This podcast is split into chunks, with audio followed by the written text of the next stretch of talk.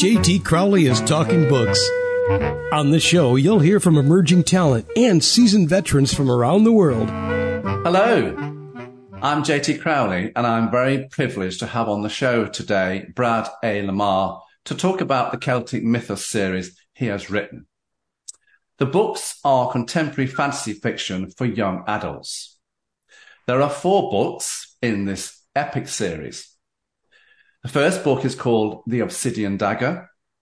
The second is The Megalith Union. The third, The Dominion Pulse. And the final book is The Bloodline Inheritance. The stories are built around Celtic clans, humans, leprechauns, necromancers, merrows, sides, Ruas and Kelpies, all located in the Celtic Isles. Lands with small villages at the end of rainbows.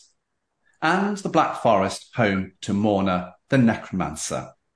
And a host of Celtic mythos creatures ranging from Kelpies to pixies. Magical, powerful weapons from daggers, swords, magical blasts, wing daggers, axes are all strewn across these four epic, beautiful, exciting books. Brad comes from Indianapolis metropolitan area in the United States, where he lives with his wife Lori and his family. For the past 25 odd years, he has taught science to middle grade students. So let's invite him on the show to, to so that he can talk about his books and a little bit about himself. Brad, come and join me. Hi, John. How are you? I'm very good today. It's a nice sunny day here in the United Kingdom for once. It doesn't always rain here, everybody just a lot. Now, Brad, before we get into the books that make up the Celtic Mythos series, would you care to tell the audience a little about yourself and why you came to write this epic series? Thanks, John. Um, yeah, so I have been a teacher for the past 25 years here in the Indianapolis area and uh, got into it basically because I just wanted to make sure that students could learn. I felt like I was pretty good about helping people understand things. And science in particular because I science is one of the things that you can you can trust in the world simply because well we try to right? Uh, simply because we're we're proving things with evidence and stuff like that. And so going exact opposite writing science fiction and fantasy um, it's just another part of who I am. And so when I got into this this particular story, actually, um, I started off writing stories for my own two children, Evan and Paige, and I wrote a little story where the two of them and me went over to Ireland to look up some of our background, and they really wanted to see a rainbow and the leprechauns, and I'm like, okay, let's see if they're there. And in the story, we go there, and they're they're collecting rainbow uh, sprinkles and stuff like that, and it's a great little time. Well, I put them to bed after that. I read it to them, and then I thought, what if what if something horrible happens at that moment? And then now we have an epic adventure to go on. And so that's kind of where that grew from. And so instead of naming the characters Evan and Paige, I just chose two um, two other names, Brendan and Lizzie. So it kind of started from a, a, little story I wrote for my my kids, and it turned into this crazy adventure after that. I wondered where you know the the characters uh, originated from. Now I know. Yeah. oh, when I look at the books throughout the series, they are built around various clans, humans, leprechauns, necromancers, etc. And they are within two locations. You talk about magical weapons, the obsidian dagger, bow staff, magical blasts, wing daggers, the sword of the protector. Why the theme to these books, you know, with all the clans, the locations, the weapons? And how did you develop the main characters, Brendan and Lizzie, along with Dorian, Rory, Biddy, Morna, Dullahan, and of course, the father character, Oscar? Yeah. Um, I'll tell you. So when you do a book like this, a series like this, and you're really going to include deities, so I'd already read things like from Rick Riordan uh, with the Percy Jackson series, and you read things like Harry Potter or um, the Lord of the Rings, Chronicles of Narnia, those sort of things.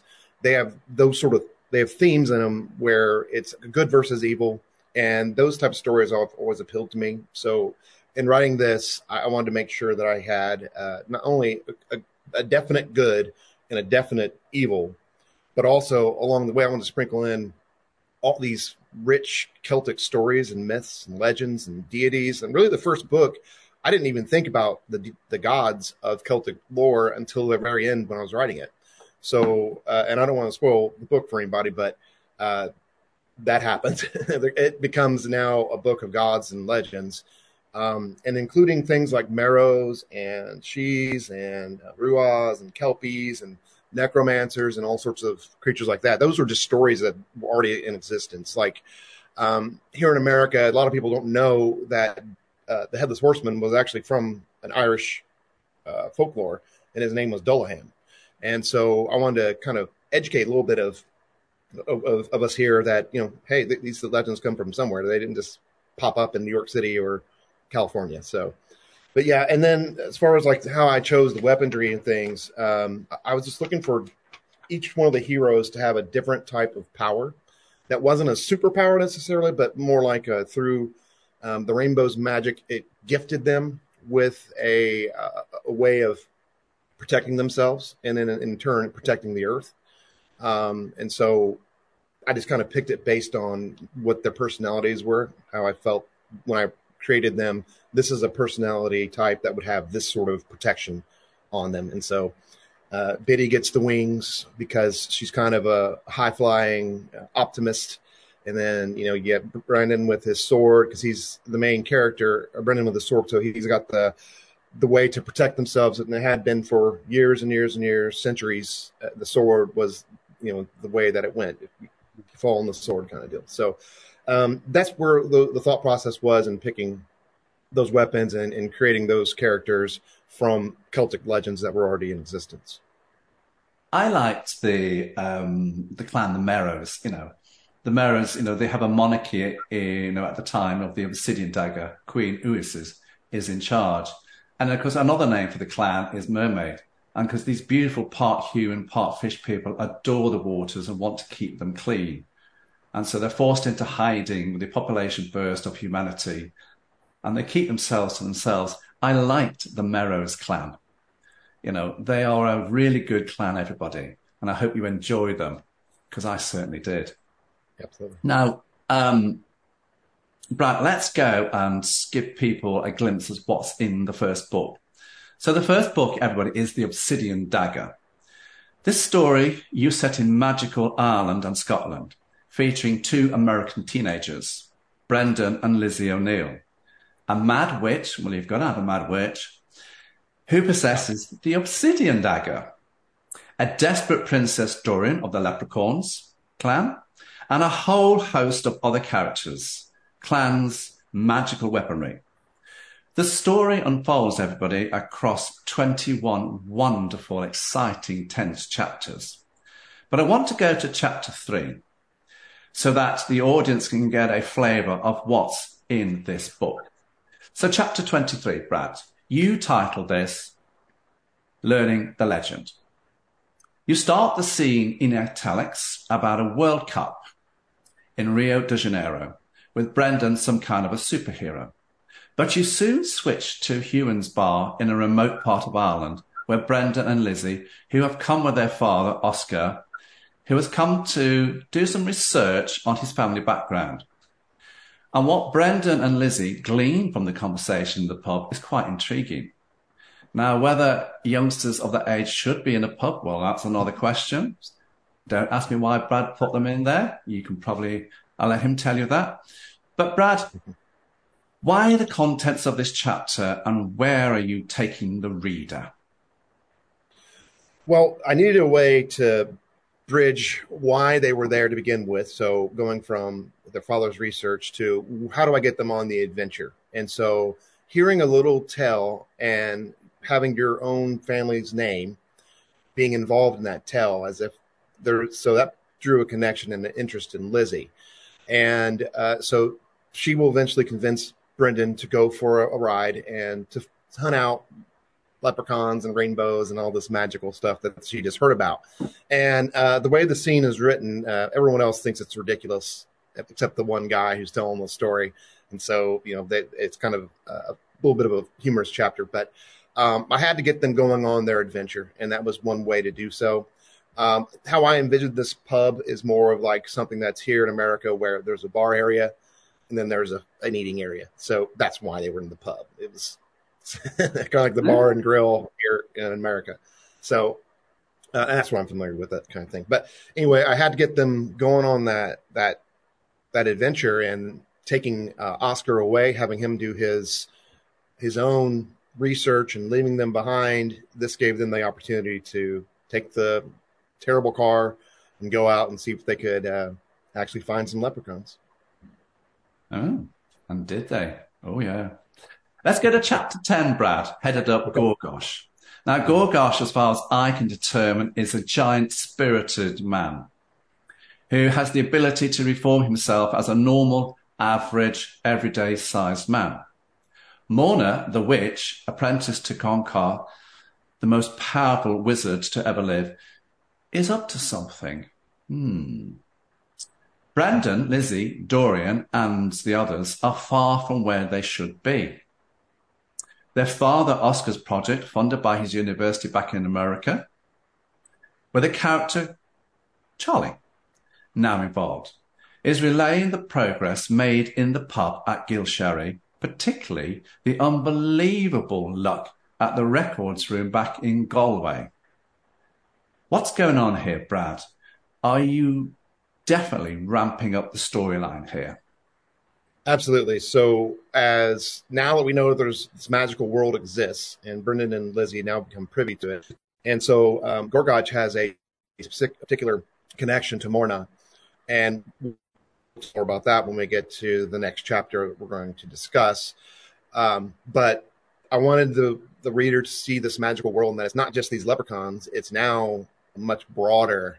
Because chapter four, I introduced Dullahan, the headless horseman, and um, this is so much richer, so much broader. And I, I just felt like Celtic mythology didn't get enough credit, and it was a kind of a there was a, a missing part in readership in fantasy. So that's why I, I focused so deeply on that. But yeah, I had to had, try to get Gorgoch in there, and then um, Morna try to make her as bad a witch as I possibly could without being too scary here in the first book.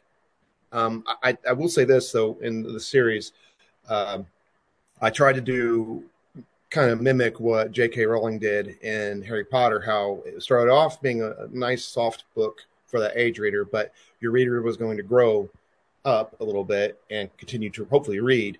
And so as this series goes, they get darker and darker and darker. Uh, I didn't intend to write um, kind of horror books, but kind of comes out that way a little bit. They do. Now, I love chapter 15, which you titled The Witch's Ruse. You've taken us to a cave, you know, uh, cavern, Brad, a cave cursed with evil. Brandon, walking alongside Gorgosh, is looking for a Ruas. Red orbs flare up to life with sets of eyes. The cavern is eventually lit up with by hundreds of Christmas lights. What's the history behind the cave and how important is this scene to the overall theme of the book and possibly the series? So the cave in particular, um, there's a connection with Gorgoch in, in, this particular cave. So Aruaz is a an undead human who's been tranced um, into becoming basically like a like a zombie. They're alive still, so their their skin tightens and pales. Uh, their teeth grow, their claws extend. Um, they have the ability to scale walls and all sorts of things. So they're very scary things if you think about it. So I don't know who curated that in uh, Celtic mythology, but they did, and there it was. So I thought I have to use this. And so uh, Gorgoch, his whole thing, um, because um, the sort of a little bit of a background was his betrothed, who he was going to marry, was murdered by uh, the witch and her um, cretins, and uh, so he went to exact revenge when he was in his human his human self and she cursed him to be this half man, half um, half half spirit, and she used him to create all sorts of of havoc out in the countryside there, uh, in Scotland and uh, other places. And so when he was able to escape her, he was just kind of floating on his own and, and living his life and befriending the different clans like the leprechauns and things like that. So yeah, the cave does play some important, especially in this particular story, because we have Gorgoch there. And so it was a way to tell this again to emphasize what kind of evil Morna was and how she would use people. I mean, these people who become the Ruas, they didn't ask for that. They're just innocent people who just get swept up in it, um, which, as we see so often in the world, where evil people take innocent lives, just like what's happening currently. So, yeah, that's kind of where that came from. Ah, interesting. Now, the second book, Brad, the Megalith Union. Here we have 22 chapters of high octane drama from chance encounters, celebrations, druid secrets, anxieties, plans, battles, pomp and circumstance, and much, much more. Brendan is now a college freshman back home in America. And just as life is settling down, fate intervenes. And the adventures start off all over again, everyone. Elathan, the golden god of Celtic lore, is reborn out of the ashes of a dead king and an iniquitous witch. Wow, this book looks good. It really does, everybody. So let's have a look at some of the chapters that you, Brad, have written here. Chapter 2 Chance Encounters. Oscar the father is back home. He gets a surprise visit from Charlie. He wakes up wondering if he's had a dream. He hoofs it to Sullivan's bar with a spiral notebook and a pen. His world is a bit of a blur here. Brendan wants to be a doctor, for he's seen enough bloodshed during his quest last summer. He settles into Celtic Heritage House, which is going to be his home for the next four years while he's at Syracuse University. Hmm, this story is getting really good, everybody. Where are you taking the readers here, Brad? Well, so we're, in America now instead of being um, across the ocean, and uh, so Charlie is still a character in, involved in Oscar's life, but I wanted to indicate that it's probably not what exactly it seems to be. Not just a friendship between two guys who were traveling and that sort of thing. Uh, so I wanted to make it more of a, a mystery, and then uh, having uh, Brendan there in New York uh, puts him New York State, not New York City, but puts him in with some other characters that I can introduce that are now um, they're they're also Celtic myths, but they're American myths too. Really? And yeah, well, they would be. Yeah, they brought over because a lot of the Irish came over, and so they brought their traditions with them, like Halloween, for instance. Um, and so I have wanted to introduce some other humans in here that weren't part of the protectors line, so not part of the O'Neills, where Brendan and Lizzie and Oscar are. Uh, so that's where I introduce a roommate named Ken, and I introduce uh, a possible uh, love interest to mix it up a little bit for uh, Brendan and Megan. And of course, she's not what she seems. Um, but yeah, so not. it. She is not. How is she? No. so it just kind of given some of that human side of it to him again. Uh, to where he had been, he, would risen up to this level of, oh wow, he's really a, a protector. And then I wanted to make sure he was humanized as well. And so that's why we brought him back to college. He, he has a, a, a heart and a sensibility of he doesn't like the bloodshed. He didn't ask for this. So what could he do? So that's where the idea that maybe he should become a doctor um, as part of that. And so he's started that journey, but he's also still being drawn back into that that Celtic world because he's he's got Dorian still across the ocean, and they can communicate. But now all of a sudden, he's seeing it happen around him here in America as well, and that's kind of the interesting part of that. In between moments, Brad, chapter 12, I found fascinating, and equally so, chapter 20, pomp and circumstance. So in chapter 12, why have you put Conchar and Dullahan in New York? Does the fate of the earth depend on Brendan's actions? For millennia, forces that are beyond its comprehension have been locked in battle for control over the world. Humans and magics alike have been made into mere pawns here in this part of the book, the plans of the gods. So the question is, why have you put Conchar and Dullahan in New York? Does the fate of the Earth depend on Brendan? And what are Nuada and Elathan doing on Earth? What are they doing? so with Conchar and Dullahan, um, I had to find a way to get us to Otherworld because a big part of Celtic mythology is these six realms.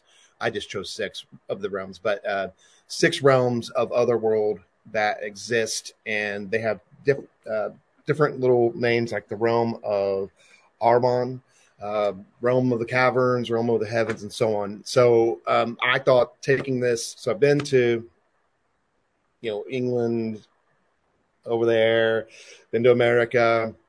Where can I go? And I had to include other worlds. So, how do I get to Otherworld? There had to be a way to get there, and that's where the title of the book, Megalith Union, comes into being. And but the megaliths themselves aren't sufficient enough and magical enough to get these characters to Otherworld. And so Conchar and Dullahan, they're on the search for some magical trinkets and things that can actually make that happen. Um, it, being raised again, he was at one point in time, not spoiling anything because this was from the book, um, he was trapped already by Nuada. And in doing so, Nuada also trapped himself. He had to, to save the Earth and Otherworld from Aletheon's terror. But Aletheon found a way to come back. And the when you read the first book, you'll see how he comes back in the prologue. But oh, uh, what a good clue there! Read the first book, everyone. yeah. So yeah, there, there's definitely reasons why they're placed where they are, and uh, I, I, hope there's enough um, mystery and twists and turns. I, I think there are, uh, especially when you start reading and you get to someone like Megan. Oh, there are. There's huge twists, everybody. Believe you me. Um, let's go to the chapter Pomp and Circumstance, you know, which is chapter 20. How does the narrative here fit into the overall grand scheme of things? So, in this particular chapter, you're looking at uh, Corways, that's the town of the leprechauns, being basically destroyed. And um, now we have, uh, it really fits in. I don't want to give away too much, where we have a reveal. and, Ooh, and we have a reveal. We have a reveal, and so uh, I'll, I'll, leave it at that. But um, it's Im- very, very important because once the town is destroyed, n- now you have a sense of this is getting real for these these clans, these people. This is not just the witch conning around trying to take over power here on Earth. Now it's a much greater risk is out there, and uh, they're finding that they themselves aren't enough to to stop who they have to stop, but yet there's no one else who can even attempt to. There you go. Now, I said there are four books. Let's get to the third one. So let's turn our attention to the third book in the series, the Dominion Pulse. For me, this has, I know, this has shown 20 chapters of exhilarating, edge of the seat chain of events, ruthless enemies, bonds, haunts, hidden thoughts, demons, and warnings. After losing his father to Elathan, Brendan is forced to regroup, recuperate, and come to terms with the colossal responsibility that's been imposed upon him. The areas in this book that did it for me were chapters 4, 10, and 17. Ruthless enemies, the past is the future, and acquiring power. So let's take the audience, Brad, to Ruthless Enemies, chapter 4. Brendan has been working on his powers and in front of Dorian.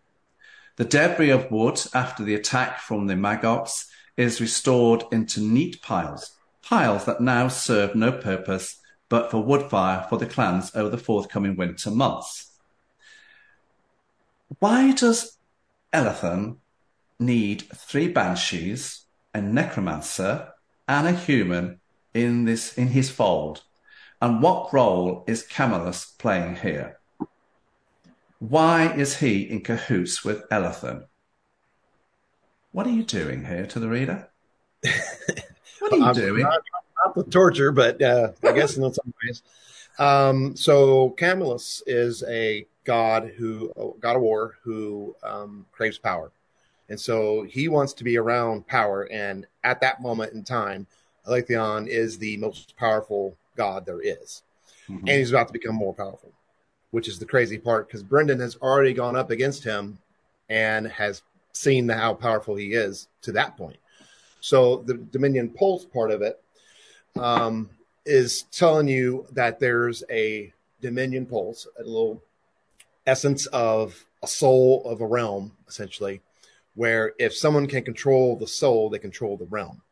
And so, why Aletheon has surrounded himself with so many other powerful gods and banshees and all these other things is because if he's going to have those realms, he needs to be able to place someone in charge of the realm that's loyal to him. And so, when you see uh, Camulos or Douai or one of these other ones um, be so loyal to him to a fault, um, that's really what's happening in that case. They are trying to gain power themselves. So maybe they won't be as powerful as him, but if they're powerful enough to be the watcher or the owner of the of the realm, then now that's pretty it's pretty good power. Wow. Chapter 10. The past is the future. Brad, you start the narrative here with Conchar, the wizard, and the seeker wandering around Bruges realm of caverns. Conchar was hoping that the Dominion pulse was in the caves. They encounter Dewey, the dragon god, the watcher of the realm, everybody. Brendan, on the back of a griffin, flying over Scotland, the Isle of Lewis, to be precise, looking for Bibi, King Arden, the king of the seeds. His people have gone into hiding, having witnessed Aletheon's power, and you talk about the seeker is the only one who can sense where the dominion pulse of the realm is located. This is a really busy chapter, Brad. What's going on here? And what is the dominion pulse? And why is it so important to Aletheon's overall plan? Yeah, so the seeker comes from the line of protectors. So um, Nuada had given the earth a line of particular people and uh, so as they have children, those children then become the new protector. And so for a long time, the protector hasn't really been needed because uh, while back, um, Nuada had trapped Aletheon and himself. So there was no, basically, the tether between Otherworld and Earth had been cut off. So to bring that back into line, that's part of what the Megalith Union was, finding those different um, items to to make that tether come back and to bring Aletheon back to Otherworld, where he could then take the Seeker, who is the only one um, who has the capability of sensing, because sensing in Otherworld, he's the only one who senses the the pulses, and that's simply because he is in the line of the protectors. Now, had he taken Brendan or Lizzie, they also could have become a Seeker, but he had. Um, he took the weaker one, the older, the older guy. Me. Uh, I took the older guy, and uh, but also with more wisdom, and so he was able to use him to try to find these pulses, and they become so important because once he controls all of Otherworld, uh, now he can travel back to Earth, which is what the last book is about, and find the Emerald Crown of the World. Oh, we'll come to that one. Which now, chapter seventeen, Brad, acquiring power. You kickstart yeah. the narrative here with Aletheon gritting his teeth, tensing his muscles as he sends a massive wave of golden energy directly into Argona. Aaron tries to intervene with little effect. Aletheon is just too powerful. And then, uh, like in many of your chapters in the books, you flick from the past to the present day. Here you have Brendan and others at the campus of Syracuse University, a detective, Simons, comes on the scene. So as they go down the vortex, you flipped back and taking uh, Detective Simmons this time as he goes down the vortex. And of course, Oscar's role here. Could you expand here without giving too much away why you flip back and forth and what's going on here? Well, um, how I'm doing how I write is I write like I'm right like I'm seeing a movie, and so I want to give most authors do. Yeah, you, I hope so. Um, so I'd like them to see what's happening to characters and, and to not not ignore the character um, that are also important in the books. Just because they're not Brendan doesn't mean they're not important. They're also giving rich background and, in many cases, um, a sense of urgency for the, the, reader themselves, so that they can see that oh, this is high stakes. Uh, so Elathan torturing Argona and Arwen, um, and these are two very powerful one is a goddess and the other one is the first line of the protector, Arwen. And so him being pushed around, it, it's, plays to the power of the Elathan. Like, oh man, this this puts it at such a higher risk for Brendan and his group to even come close to thinking that they could defeat Elathan. It gives it that much more of a sense of urgency. Now you've already mentioned it. You've got a fourth book. I know you have. so let's go to it the bloodline inheritance. I have to say, Brad, this series so far has been absolutely breathtaking. So let's see what you reveal in this book. My understanding, having gone through the book, that this is a journey that touches upon best laid plans, the unexpected, visions of the crown, harsh realities, trials, mind games, plus rallies for war and more. Elathan seeks the emerald crown of the world, which possesses an ancient magic whose power is menacing. As Earth's rightful protector, Brendan must stop Elathan in his tracks to save the world. However, with Brendan under a poison curse, the others have to step up to the mark. So, like in all the other books, let's give people a glimpse of what's in this one. Let's go to chapter one, Forging Ahead. Oscar's father is back it hadn't been an easy task retrieving him. Brendan took another beating at the hands of Elathan and nearly lost his sister Lizzie and Dorian, who he has fallen in love with, in the process. Elathan's powers have been expanded exponentially. Brendan is cautiously optimistic about the future. He not only managed to save both his sister and his girlfriend from being blown to bits by the terrible god, but he has a chance to see how his own powers stacked up against the altered God. Tell us, Brad, the storyline here and the character you have within, and where are you taking the reader in this opening chapter? What are you preparing everybody for? What's coming down the line? Well, for I had to show that Brendan uh, was also gaining power as well. Otherwise, mm. it wouldn't make any sense at all for at the end if they're going to have any chance that, um, that well, that they didn't have any chance essentially. So I had to show he was getting stronger as well, and but he's always going to have that self doubt in him, um, and that self doubt is very human. Whereas if you're a god, that maybe wouldn't be a thing because we don't know any gods here. So, um, but a human quality, having that self doubt, having a lack of confidence, just not th- knowing that you're up to task. Um, that's a very common theme that we all can um, get behind because that's how we feel. Uh, but yeah, so I had to kind of give him a little bit of a, a major risk, but um, I also want, as you said, I wanted the others to step up as well and show that the team is the team. They're not. It's not just Brendan at all. It's he. I even put him down for a while to where you know he he still is in the book and stuff, but um, I got to see the other ones what their merit is, and I wanted to show that to the reader. You know, I'm a great believer in this. So you have your main character, but sub characters are just as important because they need to back up the main character and carry the story as well. Uh, and, and, a lot of authors do that. And uh, when I looked at your books, you've done that very, very successfully.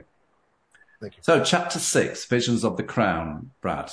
Uh, the storyline here is, in my mind, is very substantial. Why the lake scene? Hmm, that made me think. Uh, Brendan's found new powers, mm-hmm, the sword. What's Nuada's and Morrigan's role here? You talk about a nether purely, and I, I apologize if I've got that word pronounced wrong. We have a create a creature called a Nazeg. Yeah, Nazeg. Yep. Nazeg. Yep. So, what are Elathan and his Earth servant Cranach up to? Now, this is another busy, busy chapter. It's full of tense twists and turns. It's totally engrossing. So, why the lake scene? You know, Brett, talk to me about Brendan's new powers, the swords. You know, you sure Brendan, keep us all busy, don't you? I try to. Uh, yeah. So as his as Elathan's powers are expanding, so are Brendan's. It's kind of like a universal.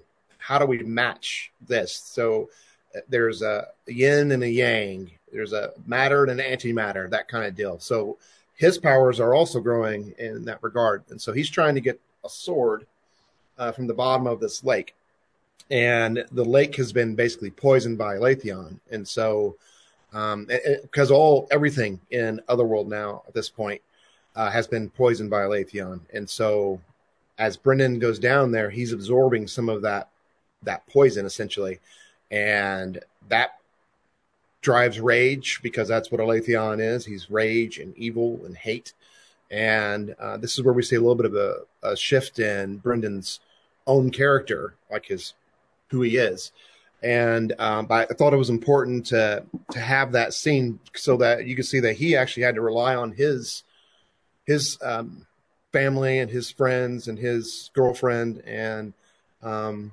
seek out help because we all can't do it alone. Again, another human thing that you just because you're the greatest thing on the planet doesn't mean you don't need help. And so I had to put that in there just simply because I wanted him to show some of that vulnerability still. And I think you did it very well.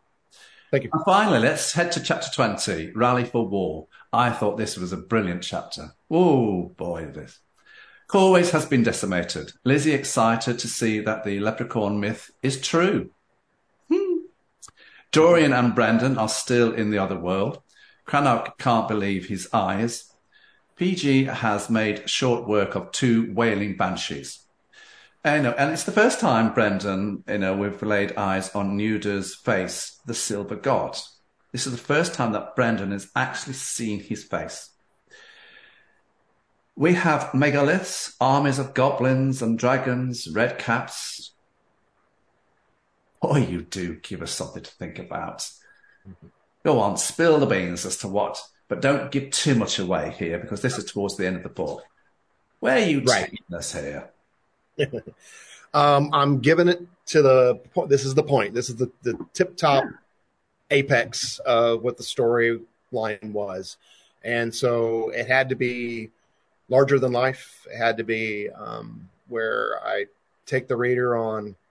Uh, basically, this is the the the twist and turn of the roller coaster. That's the main deal, and uh, go out with a go out with a bang. And so yeah, so we have um, the sides kind of getting together, and Brendan and um, finally gets to meet Nuada. Um, and because remember, he's been trapped in a kind of a pocket dimension. Um, but somehow Brendan's able to find him and enter that dimension. And it's like crazy to everybody who's there watching this happen. Uh, Dorian can't even see anybody inside of the, the place. Um, and, but there's Nuada kind of laid out and Brendan um, finally gets to see who his sponsor is, essentially. Um, the one who's responsible for giving this power over. Because if you recall from the first book, Brendan glows silver. And eventually he gets to glow with that white power, like where it's uh, going to be um, electric, kind of like a static kind of power, but you see almost like a fluorescent bluish white, which is interesting.